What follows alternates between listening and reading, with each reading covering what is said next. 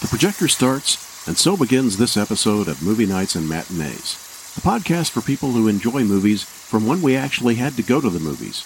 I'm your host, Bill Groves, and this is episode twenty-two, The Projector Stops. Now, in case that makes any of you nervous, thinking that the title implies that this is the final episode and I'm throwing in the towel, don't worry. That's not the case. No, it merely refers to the subject matter of this episode, in which Jim Reed and I chat with our guest about the evolution of movie presentation into the digital era. So, grab the popcorn, make sure the lid on your drink is securely fastened, and enjoy.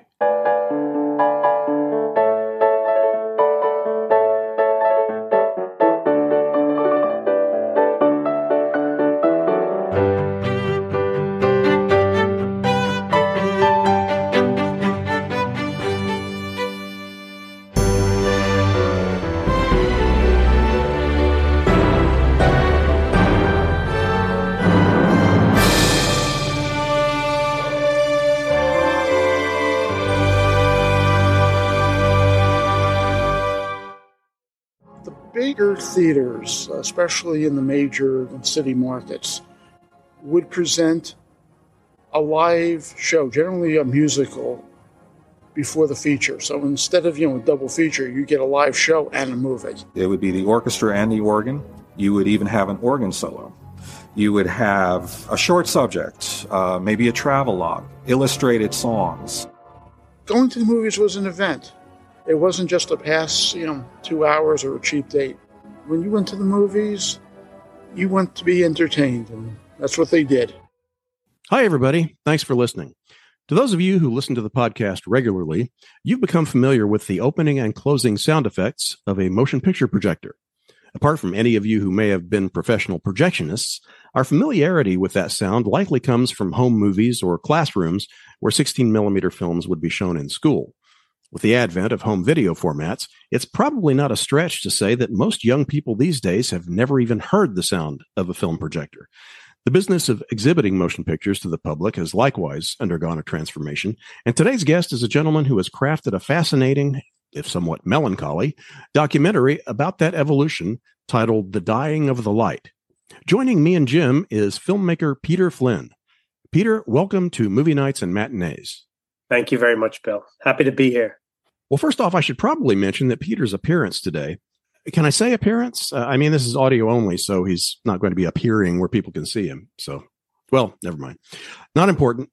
Any English teachers listening can feel free to set me straight later. Anyhow, Peter's, air quotes, appearance today is thanks to Jim, as it was he who told me about Peter and Dying of the Light, suggesting him as a potential candidate to be a guest. So thank you for that, Jim. Also, I know you actually participated in another of Peter's films, which we'll be discussing shortly, so a little tease for that. So, Peter, tell us a bit about your background as a filmmaker and your road to this subject matter. Well, you know, Bill, I went to school to study film history. I was meant to be your typical academic writing books on film history. And somewhere along the line, I fell in love with making films and picked that up as, as an alternative to writing about films. I decided to make films about films. And for the last fifteen years or so, that's what I've been doing. And it's a nice, it dovetails nicely with my day job, which is teaching film history and, and filmmaking uh, here in Boston at Emerson College.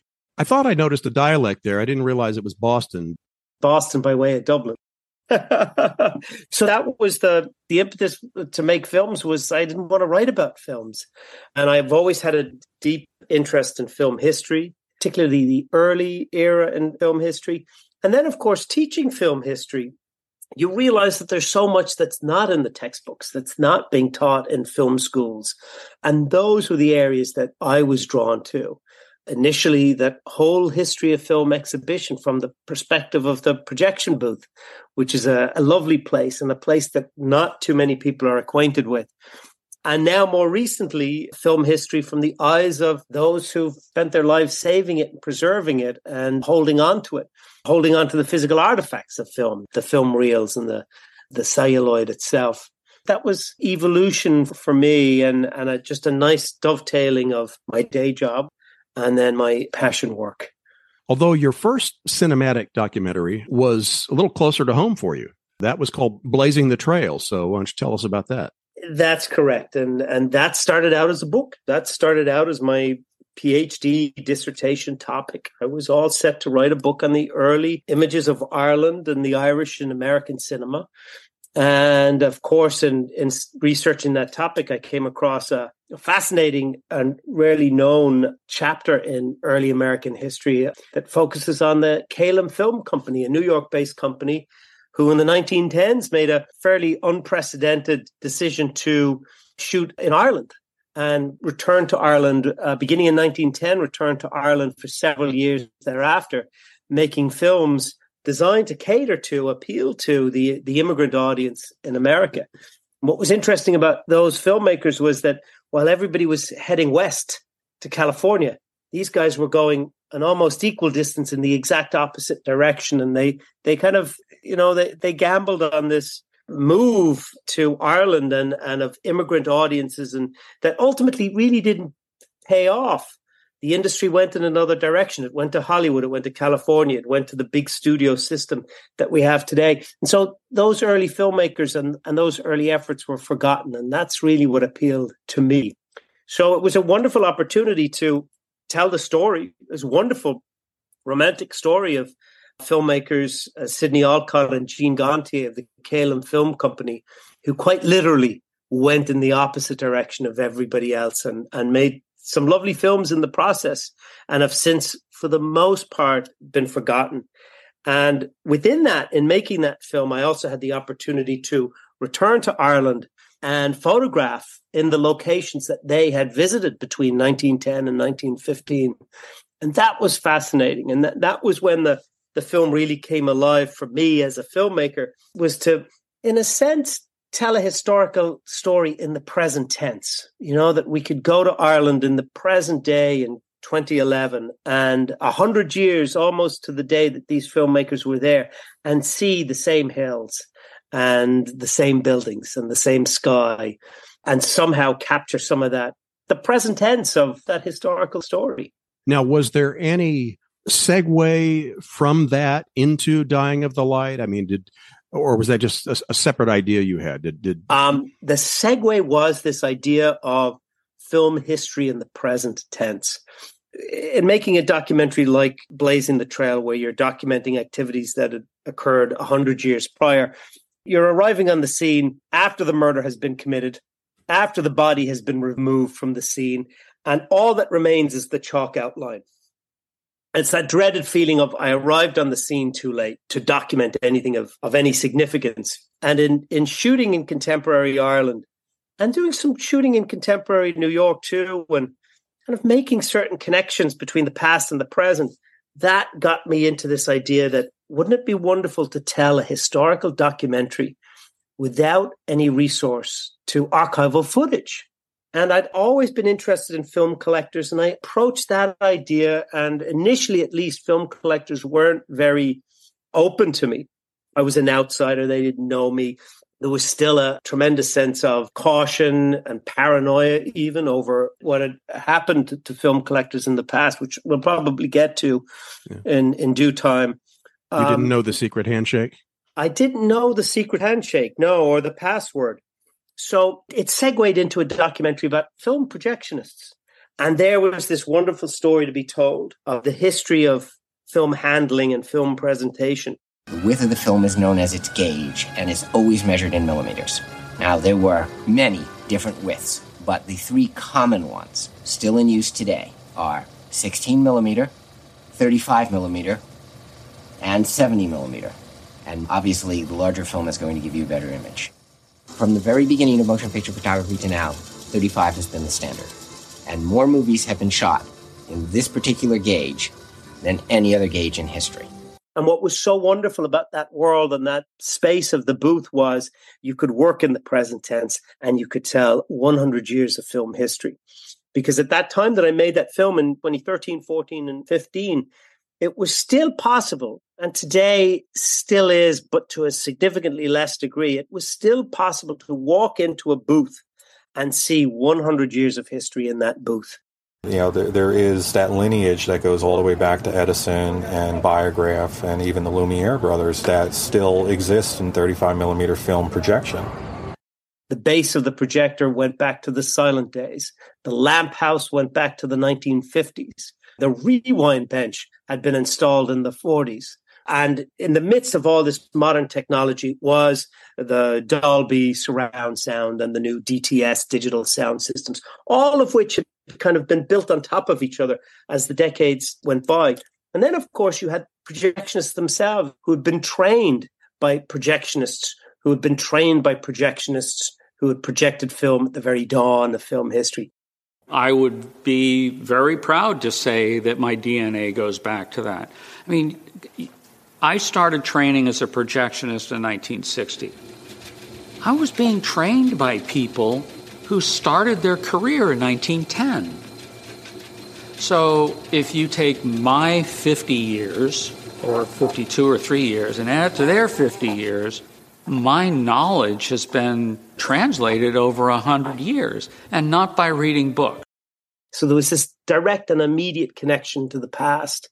And so I was able to tell this story and represent all phases of film history from the perspective of the booth in, as I said, the present tense, which was a real treat, very exciting. And I got in there at the right time. It was the last possible time you could really do that. Uh, and in the years since I've made that film, and not too many years, seven, eight years, many of the people featured in the film have died and passed on. And many of the booths have been irreparably changed, have been altered and modernized. Some of the venues have been torn down. So I really got in there at that last moment when I think you could really represent that full history. Yeah, I guess I maybe should have rolled this out sooner, but the underlying uh, circumstances that we're talking about here is the fact that theaters have gone digital now. And that's correct. No longer actually using physical film. Now, I, I didn't realize that the change had been so universal. I had, you know, you'd see ads for uh, theater advertising the fact, you know, digital projection, things like that. Mm-hmm. Okay, well, they've got a special screen, like like they might have a screen that is equipped with some of that technology that makes your chair vibrate and stuff like that. But yeah. It didn't hit me that the transformation had been so complete. So that was uh, a little bit of a, an eye-opener for me. Now, I hate to get too technical on this, but in order to really paint the picture of what that transition means, I think maybe we should talk a little bit about the actual mechanics of film projection. Now, I took filmmaking and so forth, so I can talk about persistence of vision and mm-hmm. and, and things like that. But do, do you want to uh, do you want to get into that yourself, or do you want me to lay it out? And, I would be happy to either okay. way, whichever you feel most comfortable with. All right. Well, I'm happy to uh, ha- have you continue to be our guide on this journey.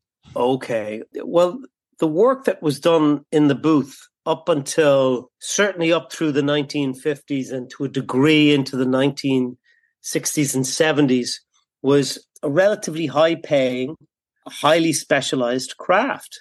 It was something that you had to apprentice at, that you had to spend a considerable amount of time developing these highly specialized skills. So you were a highly trained, highly valuable employee of that theater. It was not uncommon in a theater in the nineteen fifties or even in the sixties for the projectionist to be the highest-paying employee of that theater, working in that theater at that given moment in time. The job entailed, of course, handling this precious commodity of film, uh, two miles of thirty-five millimeter celluloid that might have to run in your theater for several months, not two or three weekends, but several months that would need to have a, a lifespan of, and a continuous lifespan of being screened in theaters of upwards and in excess of a year. So you needed to be very well trained in handling this film. Then there was, of course, the, the practice of threading this through a fairly complicated piece of machinery and uh, focusing it on a, on a screen, all in conjunction with a certain degree of showmanship, the opening and closing of curtains, the fading up and fading down of lights. Usually uh, about thirty, forty seconds before the very end of the film, you'd hit the button and the curtains would close again just as the end of the film came up. You did not want the audience to see white screen. It was creating the illusion that you were seeing a show. And up until the early nineteen fifties, this film stock was highly flammable. It was made of a nitrate base and thus required even more specialized and, and careful handling because it was extremely dangerous. You couple that with the fact that the light source in the projector up until the nineteen fifties was an open flame. And you combine a flame with a highly flammable piece of flexible plastic, and, and you have the recipe for disaster. So again, that projectionist was somebody who you needed to rely on and you could depend on. So it was, as I said, a very well-regarded and esteemed craft. And then beginning in the nineteen sixties, that process became increasingly more automated. Instead of uh, carbon arc illumination, which required constant adjusting and handling and swapping out burned carbons for replaced uh, carbons, you now had a, a bulb that could run many hundreds of hours without any maintenance whatsoever. Um, that meant that the projector, the, the lamp house needed less care and maintenance and attention. The film reels got longer. They went from one thousand feet in the twenties to two thousand feet. And then once you had a, a bulb in place, that reel of film could be as long as you want. And that introduced the platter system, where you had a whole feature film on a large platter system um, running through a projector. You didn't have these manual reel-to-reel changeovers. And that platter system could be almost entirely automated. So now what was a highly specialized skill set now became a button-pressing operation. So that, that meant that uh, you could just do it with one projector. And you could do it with one, one projector. You didn't need to do the changeovers. And of course, that made possible or made more possible the advent of multi-screen theaters. Now you could automate several screens. If you can automate one, you can automate two or three or four. And so the whole system got bigger and more automated, and the projections became less important in that equation. To the point when film ultimately began to go away and be replaced by digital in the twenty tens, film projection was essentially a, a skillless task that a manager, a theater manager, could operate, pop the popcorn, sell the tickets, and run upstairs and hit a button and start the movie, and then go back down and sell more popcorn and leave the film to run. Yeah, I experienced that. I was managing a theater. This would have been the uh, early eighties, and the regional chain that I worked for decided that they would fire the projectionist union. Yeah. So I instantly became a manager projectionist. Now, thankfully, it happened at a time when some of those changes had come into place. For instance, there was no longer the changing from one projector to the other. And, and that's one of the skills that I always respected a lot, was being able yeah. to do that effectively and at the right moment. And so it was it was one of the platter systems where right. you know, the, all the reels would come in, and then you'd have to splice them together and feed them onto the platter. Get them all yeah. on there, then you run it, and as you say, pretty much automated. Hit the button, and, and it's off and running. And then at the end of a film's run, then you have to break it back down onto those reels and, right. and get shipped back. But yes. yeah, so I, I saw some of that firsthand. Right, there was a lot of shipping and handling involved in the job, and less. less um, that creative act of showmanship. And that was the real eye-opener for me, Bill, was was the realization that the shift to digital, which occurred in, in the early twenty tens, and it kind of completed by, say, twenty fifteen or so, that shift was part of a much longer process of de-skilling the labor force uh, and of automating the labor force, that that went back really to the introduction of the bulb, the tungsten filament bulb that would replace the carbons. Right. That was that, the other thing, was that they had gone to the xenon bulbs by that time. Bulb, so I never had yeah. to change a carbon rod or deal with any of right, that stuff. Right, right. So from the introduction of the xenon bulb to digital was one long continuous process of increasing automation and, you know, kind of a dumbing down of the labor force and the de-skilling of the labor force. And you, Bill, came in near the end of that. Uh, well, one thing's for sure, the projection booth these days has to be a lot quieter than in the old days. Um, this big digital projector moved right into where I used to hang out. It was our little nook, and you'd sit and read while the film was just purring away. So at first I felt a little intimidated by it. it felt imposed. It felt like, well, what is this new stuff? And why does it have to push us out as operators and push film out as a medium? One of the reasons that I think the digital happened so fast was the studios decided that they didn't want to have to make prints anymore. So they actually gave like financial support to a lot of theaters to uh, switch over to digital. Absolutely. There was a lot of incentives, but the biggest incentive was convert or die, that you weren't simply not going to be able to survive right. past a certain date.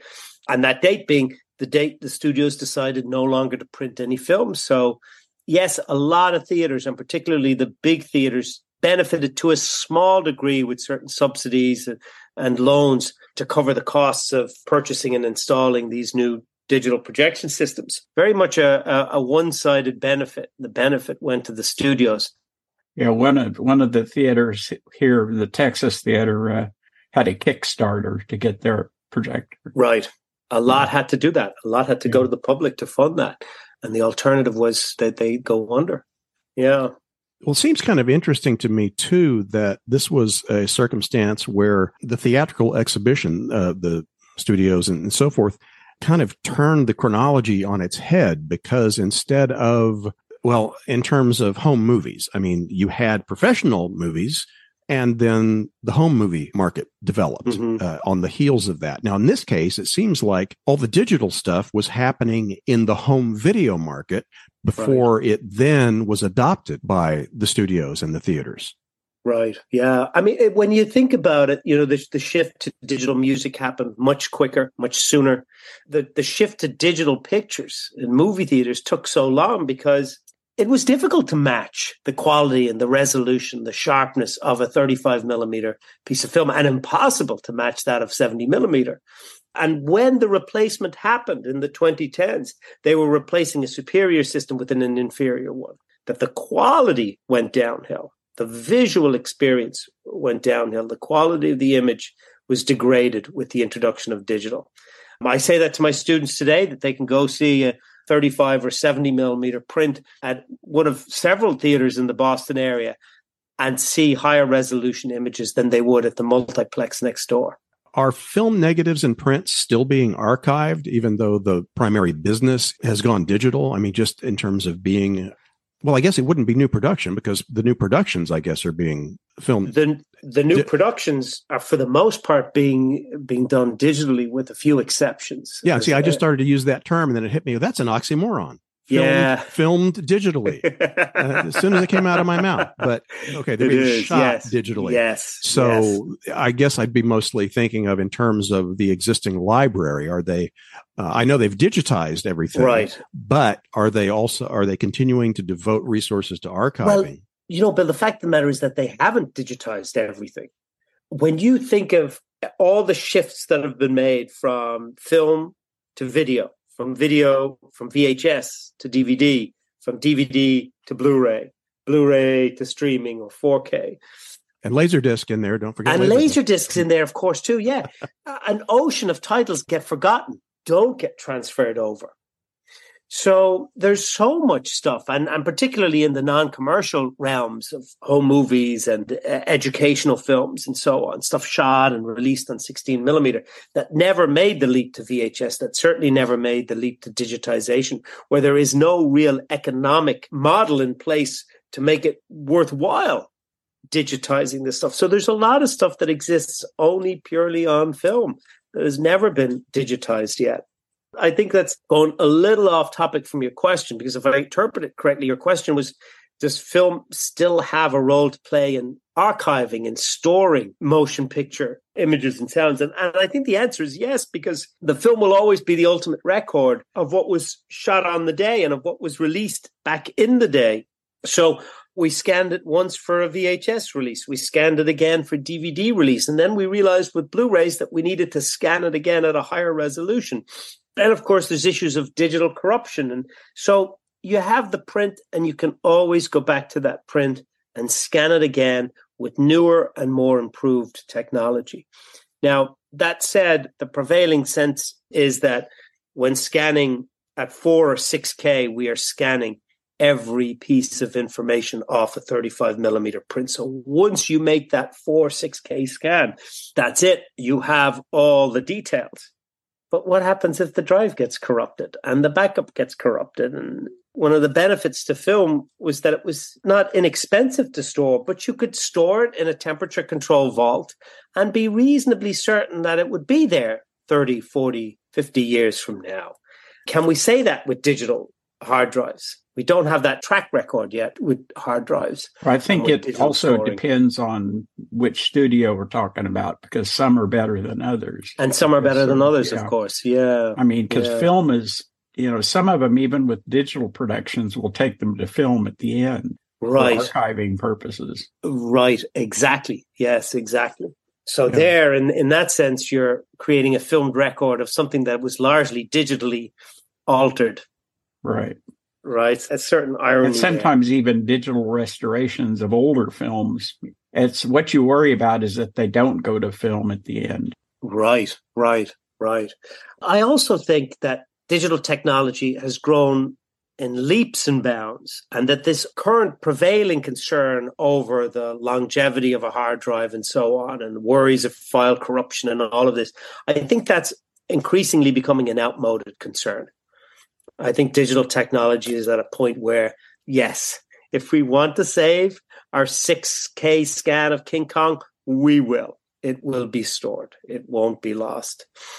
Yeah, I'm just wondering, with the issues of supply and demand, if uh, with this transition, um, assuming there are fewer lab facilities available for archival purposes of creating new prints or re- doing restoration, things like that. And I'm, I'm wondering Uh, how much more difficult it might be at this point to... Yeah. Uh, and I, you know, I, I wish I could give you an informed answer on that, but my concerns, rightly or wrongly, have always been with the private individual, the people working outside of the system, on the outskirts of the system, sometimes in spite of the system and against the system. So I haven't spent a lot of time dealing with archives and the bigger institutions. And part of my reasoning is they don't need me. They don't need me to tell their story. They're perfectly capable of telling it themselves. I've always focused on the individual collectors, the individual restorationists, the people whose stories are not being told, projectionists being the prime example. It's kind of a lonely uh, job at times, but, you know, I do have many characters to keep me company here. And I do love it, you know. It's it's it, it can be at times boring, but other times it's the most exciting job in the world. And really, you know, I've gotten better paid for other jobs that I hated, but this job I love. You know, that last generation of career projectionists have, for the most part, faded from this planet without their story fully being told, without that history fully being documented and recorded. I did what I could in my film, but so much of that history is, is now lost because it was never documented and it existed as an oral culture, as it were. And the same can be said for private film collectors and those who are now privately restoring and releasing on Blu-ray or on streaming films that the studios and the archives, for a variety of reasons, are not interested in doing themselves. you you offered up a, a good segue there into talking about your most recent film, which is called Film is Dead, Long Live Film. And I've seen the trailer on it. I have, of course, not had the opportunity to uh, see the full film yet, but I'm looking forward to it. And as I understand, you and Jim worked together for a portion of that. And how did that that's, come about? That's true. We did. It was in the very early stages of making the film, and Jim had reached out to me. And I don't know, Jim, maybe you want to you want to dip in on this. So you guys already knew each other then? We met as a consequence of this. Yeah. Ray Faola, who's a big collector up in New York, posted on one of the groups about what Peter was doing. And so uh, we sent him a, an email telling him what we were doing down here and inviting him to come down to Texas. And he probably thought we were a cult or something. I don't know. But... No, it was a lovely experience. And Jim and I have been friends ever since. And it was a very, um, very eventful a few days. Jim very kindly hosted me and put me up. And uh, if you've been to Jim's apartment, you'll know what a treasure trove for any cinephile that apartment is. So to be able, oh, yes. that home is, house is. So to, to be able to just go through the books and, of course, the D V Ds and the Blu-rays and then the films themselves. It was uh, it was like a vacation. It's it's my ideal vacation, actually, is to go to Texas and visit Jim and just uh, read books and watch films. So that was a real pleasure. But Jim introduced me to underworld is not the correct term. Underground is not quite the correct term, but it's certainly its own culture, even subculture of film collecting. That was really my first introduction. And of course, if you're a cinephile in the Texas area, you know Jim. Um, it's like everybody goes to Rick's Cafe. Well, likewise, everybody goes to Jim Reed's film screenings. So Jim has his tentacles into all sorts of nooks and crannies of film collecting. And so I named names. He named names, yes, and pulled people out from under rocks and out into the broad sunlight where they squirmed and met me. But it was a wonderful opportunity to really get a sense of how much of film history is not being officially recorded and documented, and how much of it lies in the hands of people like Jim. I have a question here that I would have asked specifically regarding Dying of the Light, but it can apply to either film. And that is, uh, what was the most unexpected thing you learned while working on these films? One or the other. You could, you know, have two examples, one for each, if you, if you like. I'll tell you the thing that moved me the most about uh, making Dying of the Light. And I don't think there's any analog in any other profession that I can think of. And that is that you walk into a projection booth, a long-standing booth, a booth that goes back, and you will notice, and I noticed this on many, many occasions, that there is a small framed photograph somewhere on the wall in the booth of the previous projectionist. Not as an employee of the month, you know, not like that, but that somebody had spent enough time with this individual that they felt they needed to remember him or her, but given the, you know, just given the, the gender dynamic of that industry, it was more often than not a man, that somebody thought enough about that person because they had passed down their knowledge to the current projectionist that they felt the need to honor and remember that person in such a deep, meaningful way. And what was interesting about the booth, and for me, very, very moving about the booth, is that it is unlike most workspaces, maybe less so now in a post-pandemic world, but it was unlike most workspaces. Projectionists would very much personalize their surroundings with uh, movie posters and movie stills, and these framed pictures of the people who had taught them their, their livelihood. Uh, there was something very intimate and personal about those spaces. I used to joke that they were spaces of arrested development, but I wasn't referring necessarily to the occupant. I was referring to the space itself and how it held on to previous moments in time, previous projectionists, previous moments in film history and technological history. And then these movie stills that went back ten, twenty, thirty years back to the early silent era of cinema. And that, I thought that was something very lovely, that in a world where everybody by necessity looks ahead to the future, there was this occupation that was populated for the most part by people who lingered on in the past and held on to the past. Um, so that was, in relation to Dying of the Light, that was the thing that moved me the most.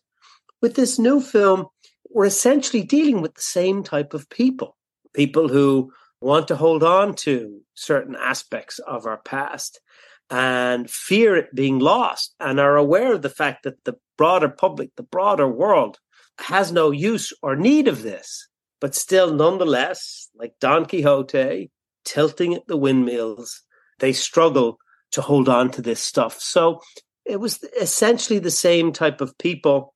And with this, what struck me the most was that, of course, it makes sense when you look at it big picture-wise, but that the most collectors, most of the real collectors are of the baby boom generation. And it makes sense. They were that generation at the right time, at the perfect eye of this storm. In their childhood years, they're surrounded by film. film in the school, as you mentioned, sixteen mil projectors at school, eight millimeter in the home, and every movie theater running thirty-five and, and seventy. And that's the only generation to have film completely surround and circulate their lives. If it was a generation earlier, there was no home movies. There were no eight millimeter castles. The generation later, my generation, and V H S has kind of taken uh, the spotlight.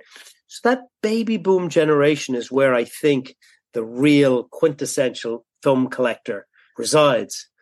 And of course, they're getting older. And there is this anxiety, concern over what do I do with my collection? Where does it go? And it isn't just a collection like a collection of books or D V Ds. It's something that was physically maintained through effort over many years, many decades, a life's work into which is consumed the personality and the hopes of that collector. And so there's, I found a great sense of urgency amongst a lot of collectors. And Jim can speak to this too, I'm sure, of where does this go? This is a value. And where does it go? And who will appreciate it to the degree that I did? That race against time, the ticking clock. Well, and also, and I think this was mentioned in Dying of the Light, talk of what's called vinegar syndrome. Right, in, right. in terms of just maintaining yes. the the collection and the film. So uh, can you uh, give us a quick definition? What is vinegar yeah. syndrome? Vinegar synd- syndrome is the inevitable chemical decay of safety film. As it decays, if it's improperly stored in uh, warm, hot, or humid conditions, the, the chemicals begin to degrade. They give off uh, acidic acid um, uh, that smells of vinegar. So the telltale sign of a decaying print is the smell of vinegar and the fact that these things are not meant to last. And so any effort to hold on to them is a kind of an act of blasphemy against nature. It's my opinion that, that all acetate film is going to go at some point. It's just, you know, if you store it better, it'll, it'll prolong its life. But so then the question I would have for you, Jim, is how long will it last? And so your collection, how long will that survive? Well, I'm already seeing prints that, that I watched a few years ago, and I'll take them out of the box now and get hit yeah. with that vinegar smell. Mm. I had a movie night last week where I ran the Preston Sturges Palm Beach Story, and uh, when I took it out of the box, the second reel was already smoking, and they both reels smelled pretty bad. Luckily, it still ran through the projector, but when the movie night was over, I I ended up trashing that print. Is yeah. there a difference between color stock versus black and white in terms of susceptibility to that? One going before the other? Noticed anything? I've actually heard that Technicolor stock is a little more susceptible. I'm not sure if that's correct, but uh, I've been told that by several people.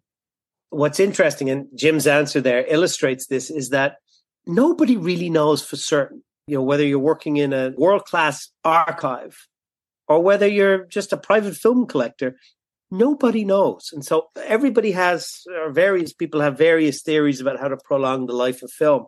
And they're as valid as anybody else's. I don't think anybody really knows. But the certainty is that this stuff is not meant to last and that it will, if not in Jim's lifetime, and whoever picks the film up after Jim, it will go away in their lifetime. So film collecting as a pursuit is finite. It will end because there will be no more films to collect after a certain point. Oh, that's sad. And I've seen too many cases of, see a garage sale somewhere and you go in and they've got this film collection laid out in the front yard for a dollar a reel or something like that. And you don't want that to happen, you know, but yeah. most people, your family doesn't know anything about this film. Yeah, and I know this is not the case with Jim, but as has been told to me in many different ways by many collectors and and even some archivists, that in a lot of cases, film is what kept the collector from his or her family. And so when the collector dies, the family have nothing but ill will and resentment toward this film, and they just want to get rid of it.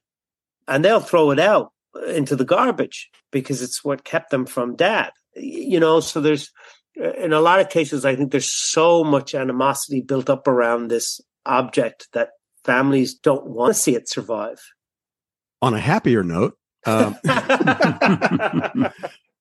oh, well, I mean, you speak of the resentment of families towards collectors for that reason, but I think of how originally the studios could not have been real thrilled with collectors snatching up prints of films that they created and certainly technically owned and so forth. And yet there are stories of films that would have been completely lost if not for prints held by private collectors. In your latest film, did you encounter uh, anyone who uh, fits that description? I met many film collectors who uh, were targeted by the F B I in the nineteen seventies and nineteen eighties for buying and selling or, or just simply storing prints that they did not legally own, that were owned by Disney or Universal or M G M. Oh, you're not suggesting Disney is litigious. Well, Disney was the, the studio that most collectors feared and hated. You know, the fascinating thing is that for the most part, these studios were bad parents to their products. They did not treat them well. They did not think of their future. And so it fell through various means into the hands of private individuals who became the surrogate parents who took care of these films. And then there comes that moment of reckoning where the studio says, that's mine. And the collector says, well, I took care of it all these years. You forfeited any right to this by virtue of abandoning it, leaving it to rot. But of course, the law won't side with that logic.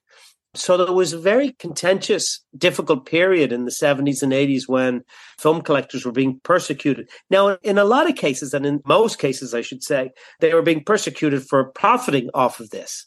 And in most cases, it was a case of pirating, acquiring a print while it was running in a movie theater, of making videotape copies of it, and then selling those tapes on black market, whether it be The Godfather or The Exorcist, you know, that that era in early V H S. And so collectors got fined and, and a small number went to jail. So there was a tremendous fear amongst collectors of being caught, of being found out, of having the contents of their collection exposed and, and brought to light. So it did function for quite a while underground. Now, this was less the case with sixteen millimeter collectors and more the case with thirty-five millimeter collectors, since most sixteen mil prints, not all, of course, were made available legally through commercial markets. It was mostly thirty-five millimeter collectors who came under that level of scrutiny. And now, of course, we've come full circle because the studios have realized initially with the popularity of V H S and, well, really D V D, I, I think, because D V D had that whole extras feature, deleted scenes, a trailer, uh, all of this additional material could be included on a D V D. And where was this additional material? Where were the trailers? Where were, and oftentimes they were in private hands. So studios began to warm up to collectors and vice versa too. And now we've gone a step further where the technology is such that a private collector can scan their own films in their own home, make whatever digital corrections are necessary, and release those films on D V D and Blu-ray themselves, which is what's been happening in the last five, ten years. So yeah, the, the industry has changed, and that hostility that existed between collectors and studios is now mostly a thing of the past. But grudges are often held and held long times, and there's still some bad will. And I'm sure Jim knows of many instances of that. Yeah, oh yeah. And then there's the other issue that maybe Jim can talk to about sixteen millimeter television prints that hit the market and, and began circulating that would have been acquired through not so legal means, right, Jim? Oh, yeah. I'm sure there's stuff that went out the back door at a lot of T V stations, but something happened in the early eighties that I think made that situation a little better, which was that there was a big warehouse, uh, bonded T V that handled quite a few of the studios, their distribution, and T V stations had stopped running sixteen millimeter film at that point. So they suddenly found themselves at this huge warehouse full of all these sixteen millimeter prints, and the studios didn't want them back. So they ended up selling them off to collectors. And so now the collectors had the, they purchased it. So it's theirs to do with what they want as long as they don't violate the copyright. I'm just wondering if, because I think I alluded to this earlier, are there any titles that spring to mind that do still exist only because prints were grabbed by collectors somewhere in their history, uh, but that the studios had lost either through vault fires or just poor um, maintenance? So, I, you know, I know a collector who's featured in the film by the name Lou? of Lou DiCrescenzo, yeah. Lou, who was based in New Jersey, Philadelphia, New Jersey area, southern Jersey, northern Philadelphia. And Lou is now in his seventies, but had been collecting since he was in his teens. And he was collecting at a point when nitrate prints, nitrate one-reelers were not too difficult to acquire, when it was not too difficult to get into a theater that had been around three, four decades and find this type of material in the booths. Lou himself was a projectionist and later a theater engineer. So he had access to a lot of theaters, and he had access to places where films would have accidentally been stored and, you know, lingered over the decades. So since the late sixties, Lou's been donating titles to the Library of Congress, initially the American Film Institute, and then their collection got folded into the Library of Congress. So for the past five decades, he's been regularly donating thirty-five millimeter prints to the Library of Congress. And amongst those titles are Greta Garbo's silent film, Wild Orchids, uh, a John Ford silent film, Three Bad Men, came from Lou, and it might be the only print. Hmm. The, Jim, you'll know this, the, the Frank Sinatra short, the musical short from the late forties. Not The House I Live In. The House I Live In, exactly. Yeah, okay. Yes, that survives. The only print of that came from Lou DiCrescenzo. And Lou's just a regular guy, you know, just, just a projectionist. And it wasn't just films he was saving and preserving. It was projectors. It was all kinds of cine machinery. And five decades of that has accumulated quite a variety of material that would not have survived otherwise. And then there's another thing. Collectors often save not the only print of a film, but let's say a print that may not be unique. The negatives may survive, but they have a copy of a film that can actually be shown again. So the Library of Congress has copies of many Disney films that Lou donated, and their original Technicolor Disney films that the Library of Congress can show that, and that people can experience because they were donated by Lou and other collectors too. So it isn't just saving unique films, lost films, one-of-a-kind films. It's saving films that could actually be screened again to an audience so that they could see what an original nineteen fifties or nineteen sixties Technicolor Disney film, or whatever for that matter, looked like.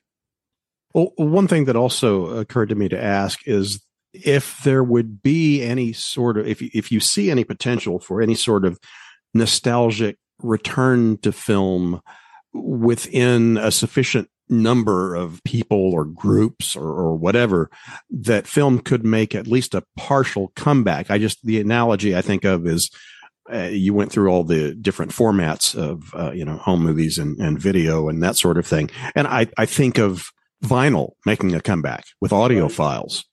So I just wonder if there's any potential for that. Does that sound remotely possible? The thing for me, the thing about vinyl, what makes vinyl so easy is that you can buy a player for fifty dollars, maybe less. And you can go on Amazon and you can buy a nice mid-range player that's going to sound great. And you can go to just about any thrift store and find any number of records that would have been in any standard home in America in the nineteen seventies and eighties. So Barbra Streisand, Neil Diamond, for two dollars or less. It's a very easy thing to get into, vinyl, and fairly low cost. Whereas, what are the hurdles you'd have to get over to get into film, Jim? You need a projector that works. You need to find this fairly scarce commodity. I don't think it's as user-friendly or as easy to enter into that. The, well, it's, right, it's never going to be a huge comeback, but there's been a slight comeback in, in prints just lately because that several it, directors have clout and they, you know, say, I want to do this on film. I know of several theaters in the area that are running film prints of newer films. Yeah, and, and that certainly, you know, Tarantino uh, spearheaded that to a large right. degree and is responsible for that to a large degree. And now there's a certain marquee value to saying in thirty-five millimeter or in seventy millimeter. Mm-hmm. And people will pay a surplus for that experience. And most of them probably wouldn't be able to tell the difference between that and a digital print. But they'll go anyway, and that's terrific. I don't mean to belittle that at all, but it's really a drop in the in the ocean, isn't it? I don't. It doesn't reverse the, the tide. Well, so, I think that's why the transition to digital was so almost seamless, was because ninety-eight percent of your audience wouldn't be able to tell the difference. Wouldn't be able to tell the difference, yeah. yeah. And, you know, the other thing that was kind of surprising to me was that the art and the craft of projecting film had been so debased by the nineteen nineties and early two thousands, you know, because it's been run by the by the person selling the candy is now running up and not monitoring it, that the quality of film projection was so bad that it was easy to sell people on a new improved digital yeah. presentation. Yeah. So tell us now, where can our listeners find your your documentaries? Well, I, I make spectacularly uncommercial documentaries that are, even for those small few people who want to see them, are exceedingly difficult to see. It's a knack I seem to have. Dying of the Light is available on D V D, and you can purchase it on Amazon. It was um, handled for a number of years by First Run Features when they released it on D V D in twenty sixteen, and so it's still it's still out there and available. This new film is still new. It's in fact I'm I'm still tweaking the sound, so that hasn't been issued, and and I don't know. I can't speak with a great degree of certainty on how and where people will be able to see that. But I will, of course, make announcements when I have something concrete. But that's we're still in the very early stages of that. And the first film I made, Blazing the Trail, I was very proud of what we put out on that. It was a D V D collection of all the surviving silent Kalem films in conjunction with the film. That went out of print a few years ago, but it can still be found on eBay. Uh, and that's a very nice package. It's uh, lovely films. So, yes, you can get Dying of the Light and you can find Blazing the Trail and the new one to be announced. Okay. Do you have your sights on uh, your next project that you can uh, tease us with, or uh, I, still my deciding? Next project is is rest and relaxation. um, but you know, I love this world so much, and I love the people in it, that it's very hard to extricate yourself from it, and you never feel like you've told all the story. And so, I don't know. I don't know. I, I'm not interested in very many things in life. I'm not interested in sports. I'm not interested in politics. I'm interested in film. I've tried uh, to get so, him interested in baseball, but didn't work. See, uh, yeah, on, on that topic, Jim and I part company. So I, I don't know. I don't. I don't know yet. All right.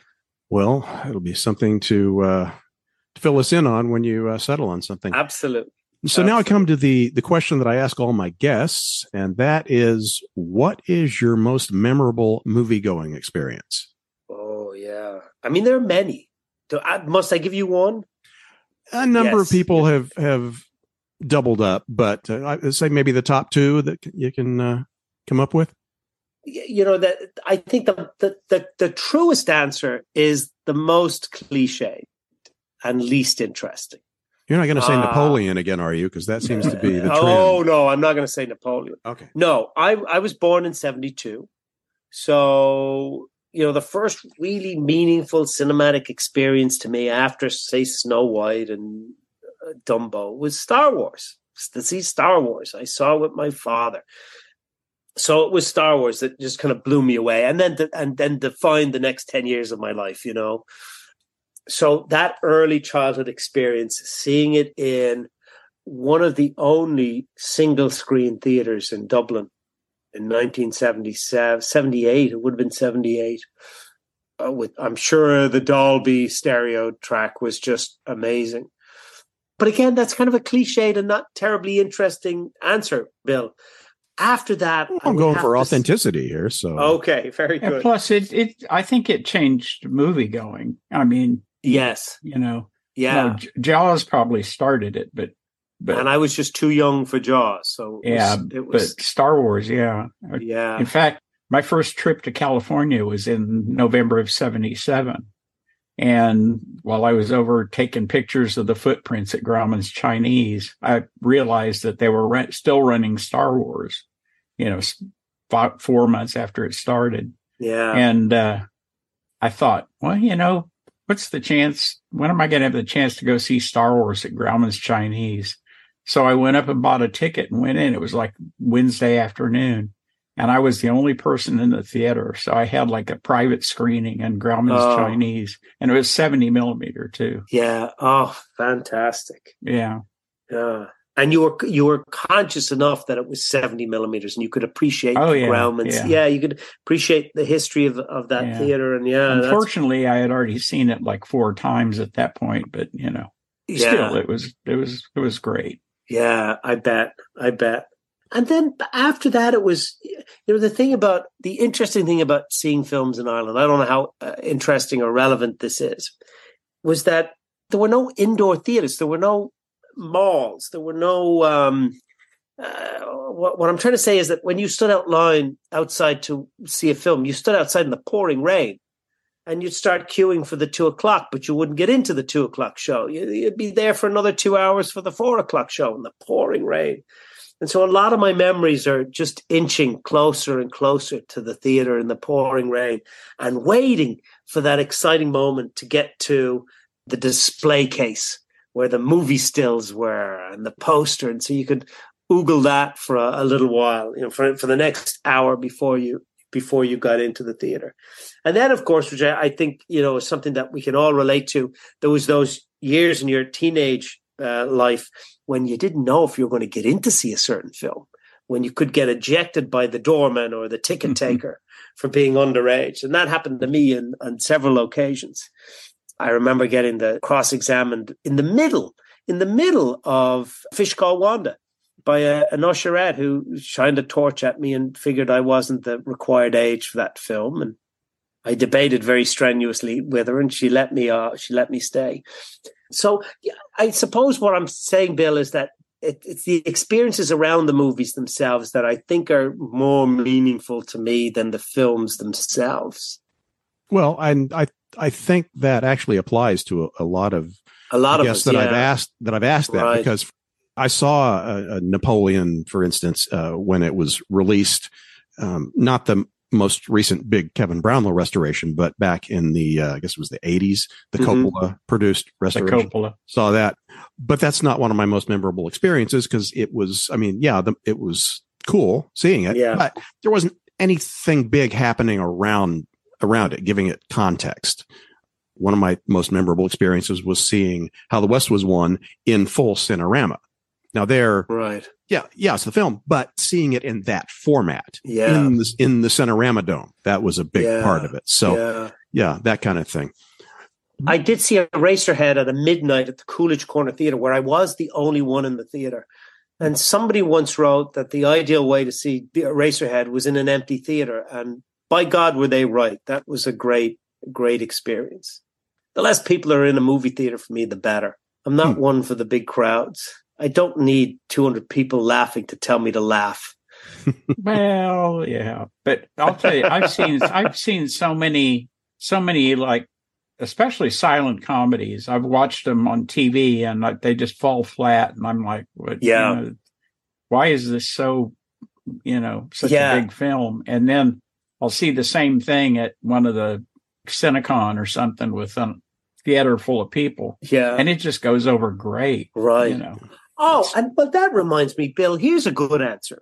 It okay. was seeing Laurel and Hardy's Big Business and Buster Keaton's, I imagine it was One Week, and something else at the Coolidge Corner Theater here in Boston, well, r- really in Brookline, on a Saturday or Sunday afternoon to a fairly well-attended room where the pianist never turned up. So, you know, they said, look, I'm sorry, guys, but we have no music. So if you want your tickets reimbursed, we'll reimburse them. We're just going to run the films. And it was awkward at first. I can just remember I'm hearing everybody move in their seats and cough and wheeze. And then all of a sudden the laughter starts. Oh, yeah. And that laughter was the soundtrack. And that was a lovely experience. Yeah. Yeah, that's a good one. Yeah, that's one for the record. Yeah. Well, Peter, it has been great talking to you, getting acquainted here, uh, and really looking forward to seeing the full full version of uh, Film is Dead, Long Live Film. Thank you. So thank you for joining us on Movie Nights and Matinees.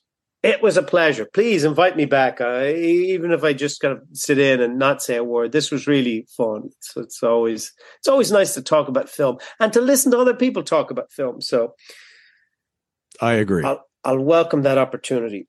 Thanks, Peter. And always happy to see Jim. If you found our chat with Peter interesting, you definitely will want to seek out his documentary, The Dying of the Light.